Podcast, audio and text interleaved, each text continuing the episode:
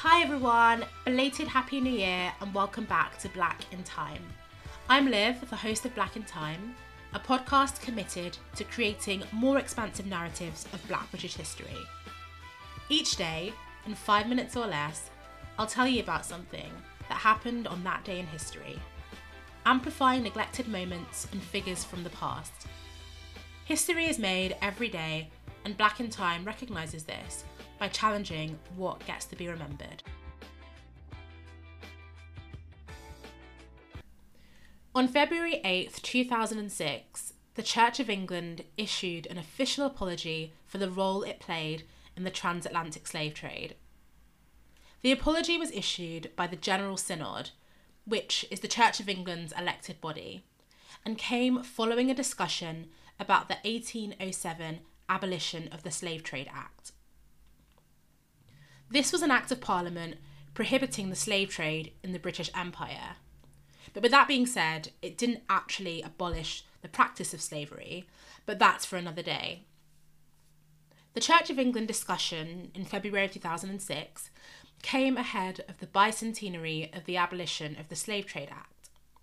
Members of the General Synod wanted to commemorate the role that the Church had played in bringing the Act to pass and they pledged to continue campaigning against modern slavery.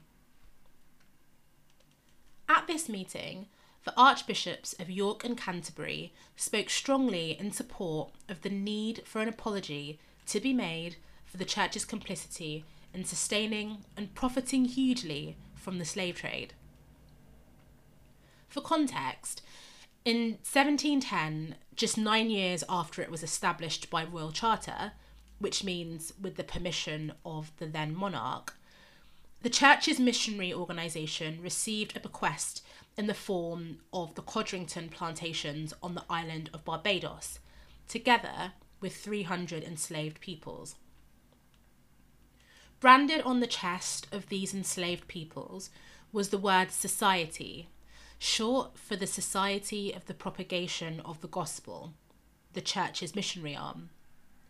The proceeds of slave based sugar production were used to support the Society's missionary work into the early years of the 19th century.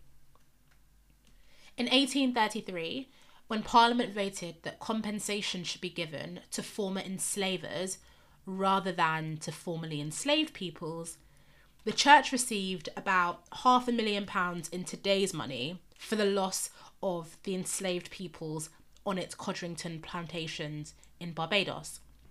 The then Bishop of Exeter and his business associates received a further £13,000 still. Despite this, although the motion to grant an apology was passed unanimously in 2006, the General Synod stopped short of endorsing a specific call for reparations, financial or otherwise. Fast forward to 2023, and the church have announced reparations of sorts in the form of a 100 million pound fund to quote address past wrongs. Thanks for listening to today's episode of Black in Time.